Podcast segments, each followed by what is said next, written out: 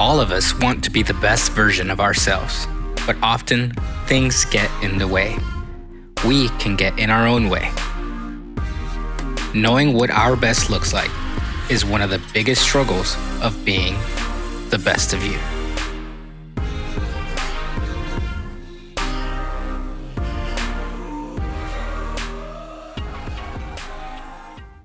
You know, so at some point in your life, you're going to be in a disappointing season. And you're going to be in a difficult season. And it happens at, at church, it happens at work, it happens at home. And, and outside, of, um, outside of our church, there's probably something in your life right now that is not going the way that you expected it to go.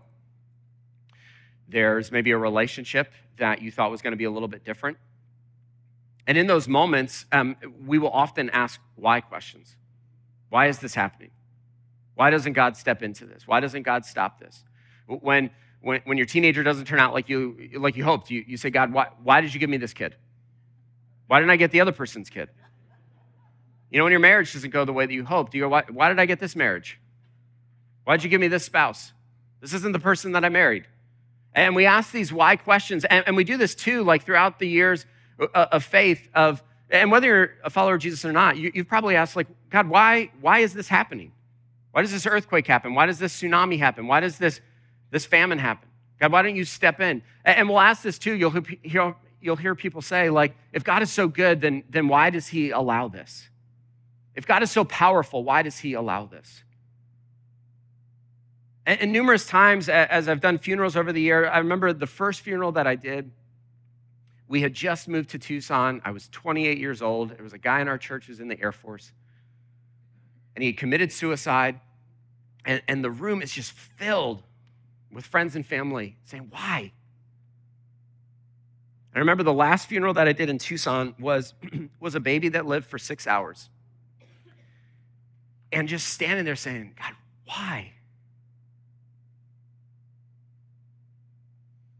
And recently, if you've been part of our church, you know that recently we celebrated Paul Engel's life a few weeks ago.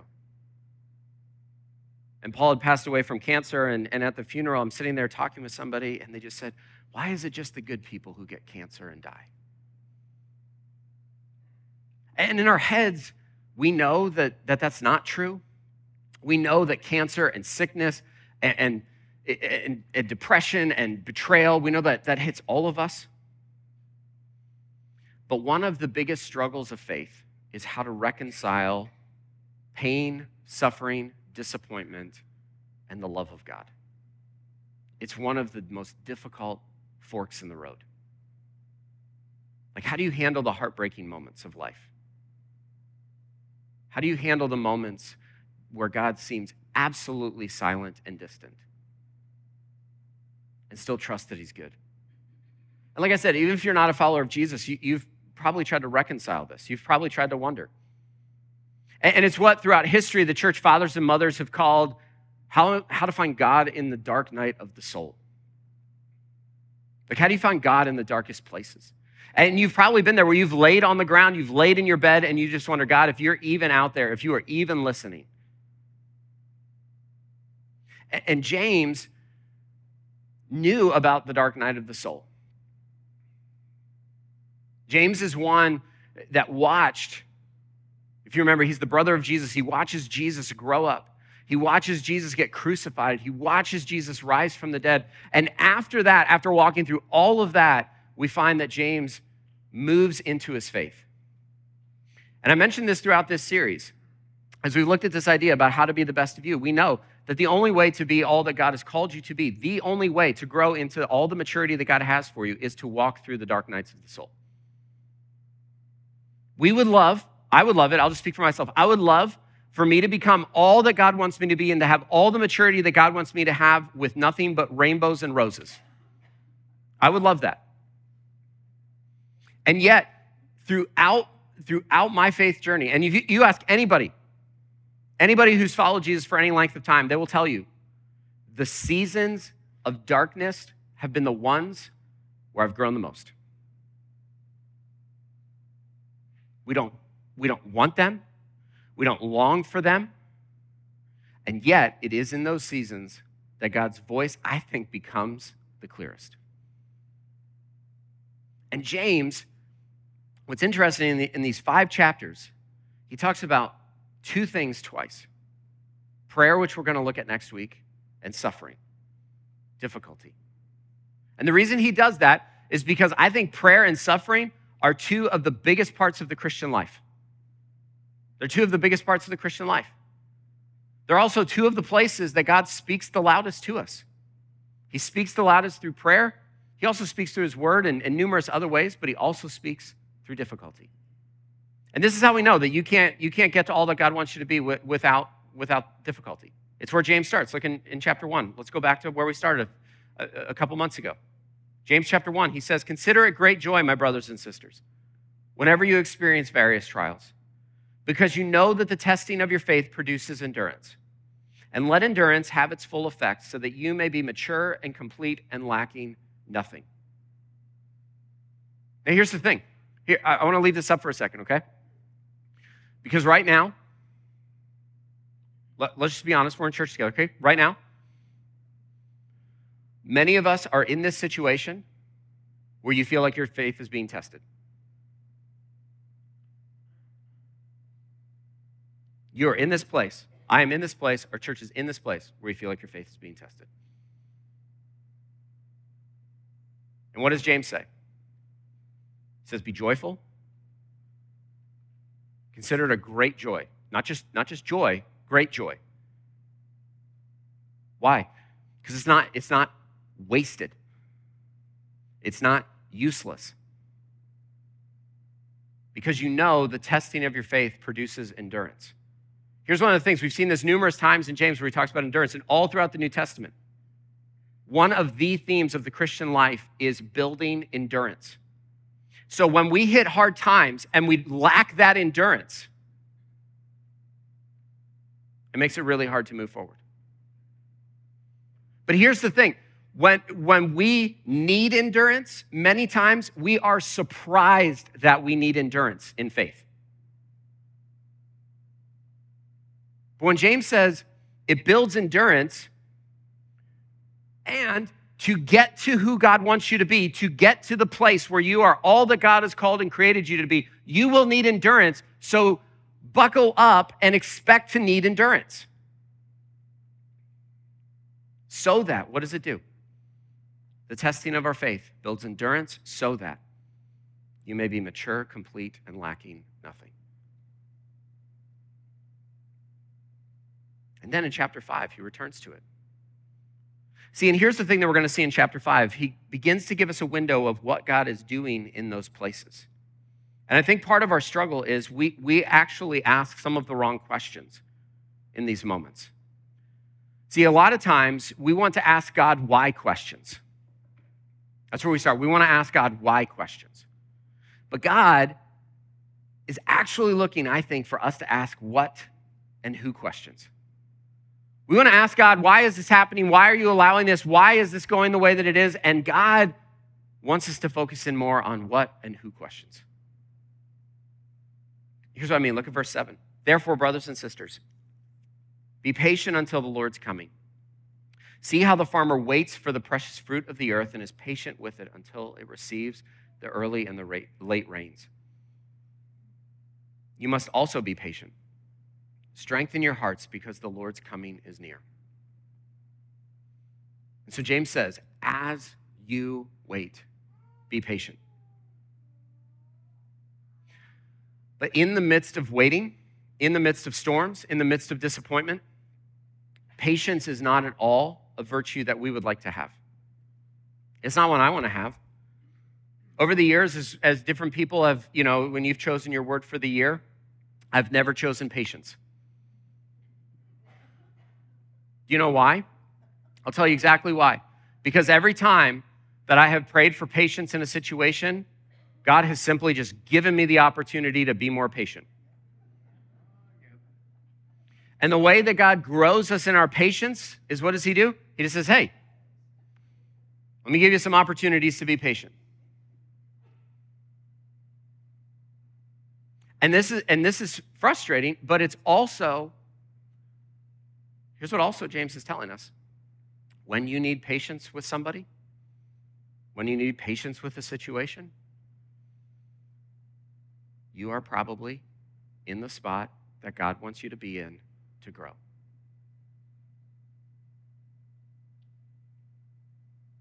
And James says, be like the farmer. But patience is difficult because, like, I, I, don't want to be like the farmer. I want it to be over. I want the rains to come. I want, if there's a reason for something, I want to know what it is so I can learn the lesson and move forward. If it's somebody else's fault, I want to, I want to, you know, I want them to learn the lesson. And you've had this prayer too. I know you have. You've prayed, God, if you can just help somebody else like learn this lesson, and God's sitting there going, Yeah, but it's like there's some things you got to learn too. Like,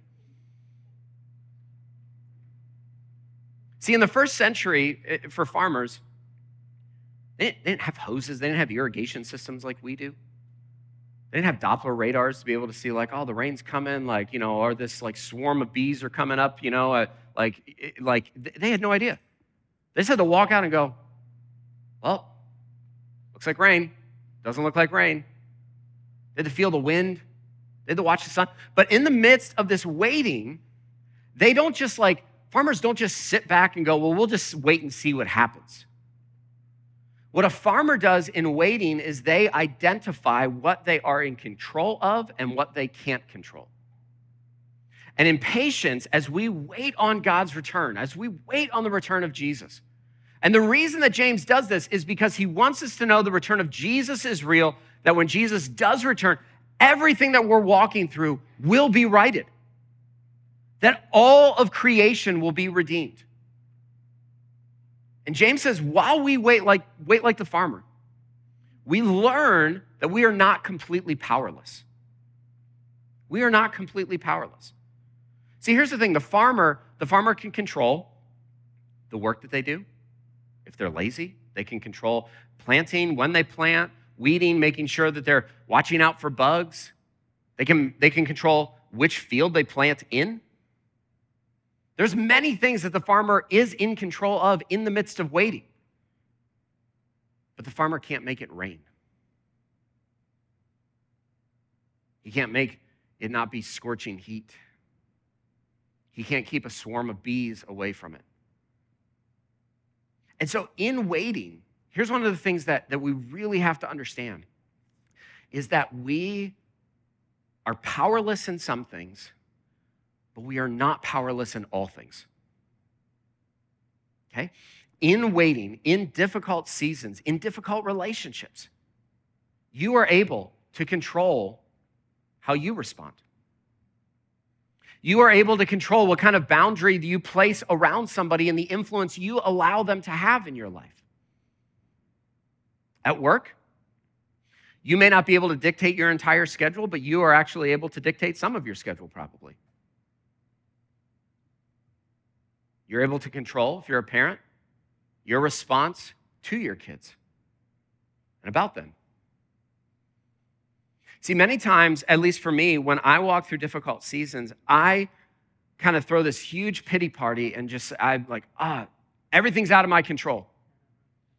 But the reality is, is I am actually able to control if I'm patient. You are able to control if you are a patient. You are able to have agency in that. Now, we can't control what somebody else does. We can't control how somebody else responds. We can't control what somebody else says. You also can't control if anyone agrees with you. Here's the thing, too. I remember years ago talking to somebody, and he said, Josh, you also can't control whether or not anybody understands you. I was like, yeah, but I really want them to. And he looked at me and he said this. He said, Josh, he said, do you think, he said, when you read the Gospels, he said, do you feel like Jesus was understood? I'd never thought about that. And he looked at me and he said, But Josh, you are able to decide what you do with that. And so, like the farmer, James says, you are able to control your patience and what you do in your patience. And what we do in our patience goes a long way to determining the people we become.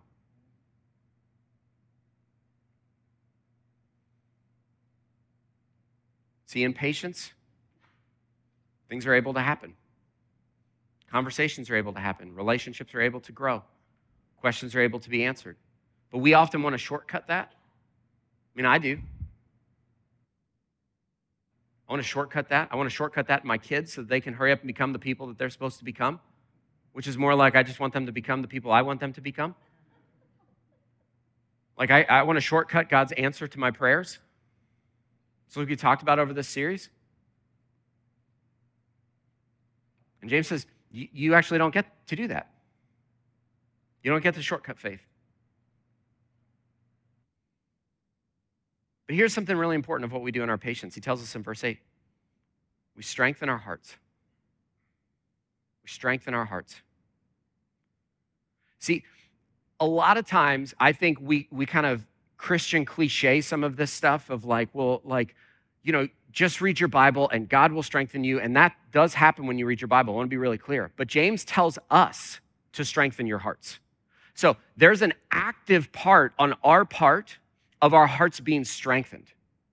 So there's an active part. You read through scripture. What do, what do the writers of scripture do? They dig into the, the promises of God, they dig into their questions for God. The entire book of Psalms, a third of them are lamenting psalms of asking God, why? What is going on? Where are you? What is this plan? The book of Jeremiah is basically Jeremiah saying, God, you tricked me. This is not at all what I thought you were getting me into. The book of Lamentations is just a whole book of lamenting. And yet, that is part of strengthening your heart. Is part of strengthening your heart. And one of the things I would encourage you to do, one of the things that we did during COVID in, in Tucson, is we walked our church through there of just how to lament and how, and we had everyone write a lament and just write it out. And then we just said, and now we give it to you, God. Because part of strengthening our hearts in moments of waiting is telling God that we're weak. Because your heart doesn't need to be strengthened if you're strong.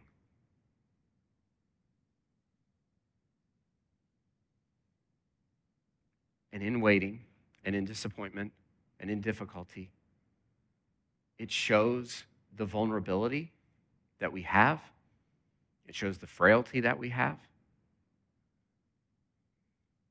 And James says, Strengthen your hearts because the Lord's coming is near. He reminds it again. And then he gives us, and then he gives us a little bit uh, uh, of what to be careful of in these seasons. Look at verse 9. He says, Brothers and sisters, do not complain about one another, so that you will not be judged. Look, the judge stands at the door. See, uh, for me, I know in seasons of when I'm waiting, when God's not doing what I want Him to do, when God's not moving on my timetable and my patience is just running out, I want very, very badly to complain. And the reason is simple is because in difficulty and in disappointment and in waiting, we are just hurting.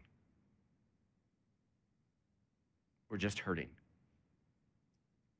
And our hurt and our grief often comes out as anger.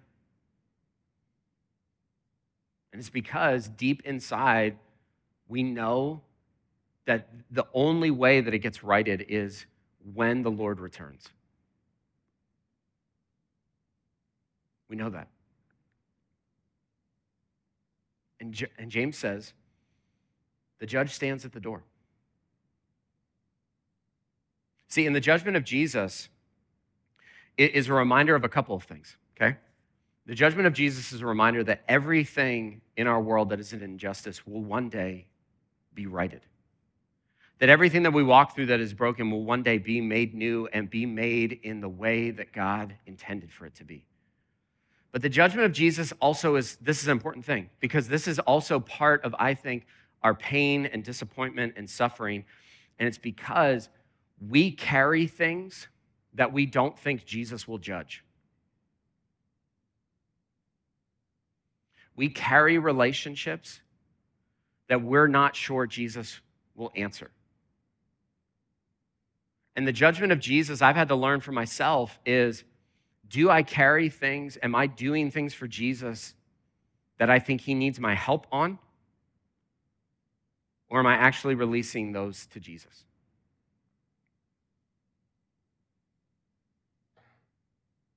And so for me, I've had to ask what am I carrying that I'm not supposed to carry? What am I letting go of that I'm actually supposed to pick up? What is it that God's speaking to me? And then to show us, James gives us an example. It's one of the few times in the New Testament that, t- that, the, that the book of Job is talked about.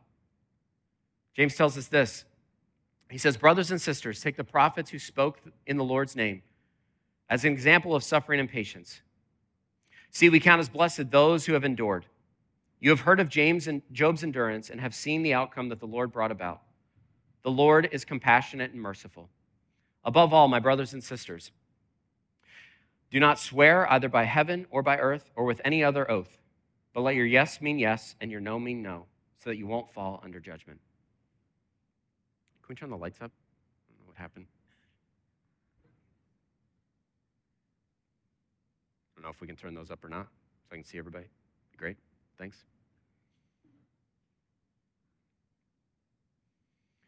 So here, here's why this is important, okay? If you don't know who Job is, and maybe you're thinking, wait, isn't that pronounced Job? It's not. Okay? So the book of Job was one of the first books of the Old Testament written. It's believed to be written by Moses. The book of Job, Job is a man who has incredible amounts of wealth and influence. He has land, he has cattle, he has a huge family. And we're told that also he has incredible faith in God.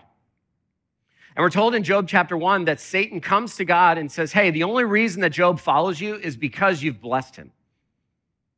The only reason that, that Job trusts you, worships you, is because you have given Job all of this stuff. You've given him sons and daughters, a great family, great land, prosperity. That's why Job trusts you. And God says, You can test him, but you can't kill him. You can do whatever you want, but you can't kill Job. And Satan proceeds to take. And Job loses it all. To the point that he sits with his, with his friends and his wife, and they say, just, just curse God, just, just give up. And Job says, The Lord gives and the Lord takes. But blessed be the name of the Lord. And James gives us this example to say when endurance is called for. The Lord gives and the Lord takes.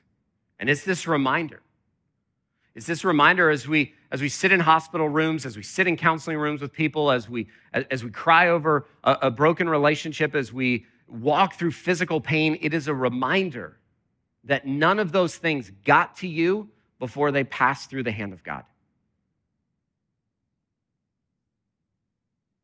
but it is a reminder too that much of our pain and suffering and disappointment is also just a picture of the brokenness we walk in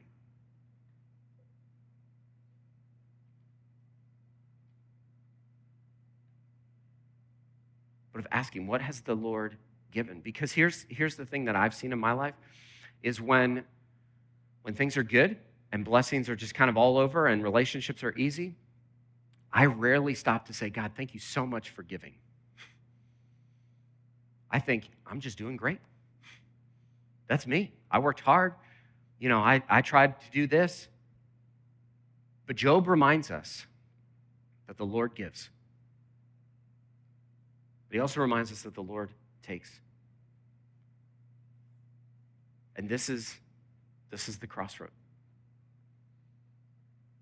I mentioned this earlier, but I love this quote from Pastor Pete Scazzero. He says, To mature in Jesus and learn true faith requires we go through walls, dark nights, and valleys because there is no other way. There is no other way. See, James has said this again and again in this book. Growth, maturity in Jesus happens most often through difficulty, pain, suffering, doubt, hardship. The wall that Pete Scazzero is referring to is this picture in our spiritual journey where we hit this wall, and it is in that place where the only way through the wall is to dig into our intimacy with Jesus, to dig into those wounds that, that we've run from, and to dig into being with God instead of just doing stuff for God. And it is in those places where everything is stripped from us that we see these are the things that I looked for to make me whole. These are the relationships that I went after. These are the dreams that I went after. And so, how do you do that? So, Dana mentioned on the Connect card. If you check the next step email box tomorrow, we're going to send to you just four simple questions from this passage that James asks us. Questions that we have to ask ourselves, I think, especially in this season. Question that God wants to show us, to dig us into that place to see what He's doing. See, the reality is, is that suffering, patience, God giving, and God taking have a way of exposing our hearts. And sometimes they expose our hearts, and we are thankful for what they expose because they have exposed maturity, they have exposed growth, and sometimes they expose things that we don't like. And so, as we take communion today, here's how I want to encourage us to, to enter into that. Is to ask, God, is there anything that's being exposed in me that I need to confess? Is there anything that I'm doing for you, God, that is actually yours to do that I need to confess? And we do communion because we remind ourselves what did Jesus say? Do this in remembrance of me until I return.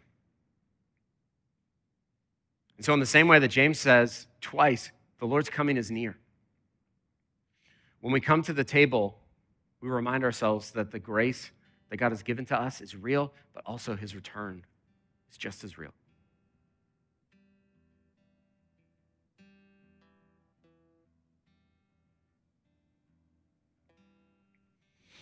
Pray together. Father,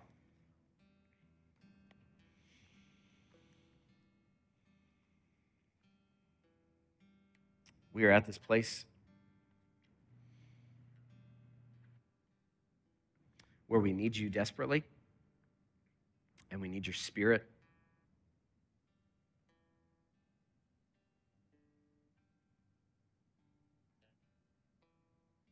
I thank you that when you put us in situations that need patience. You're giving us chances to grow. You're giving us chances to dig into you.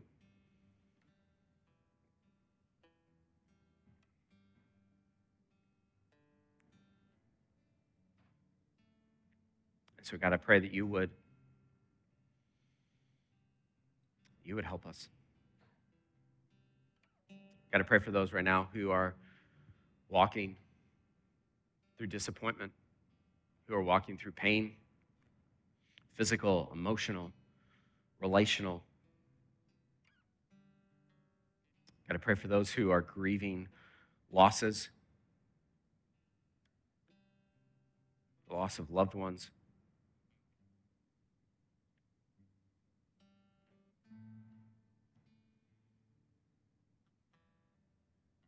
I pray right now that your presence and your grace would envelop us.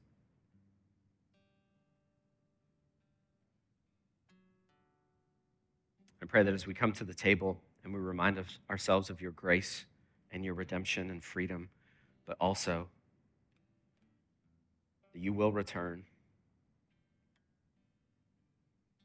that you will right all the wrongs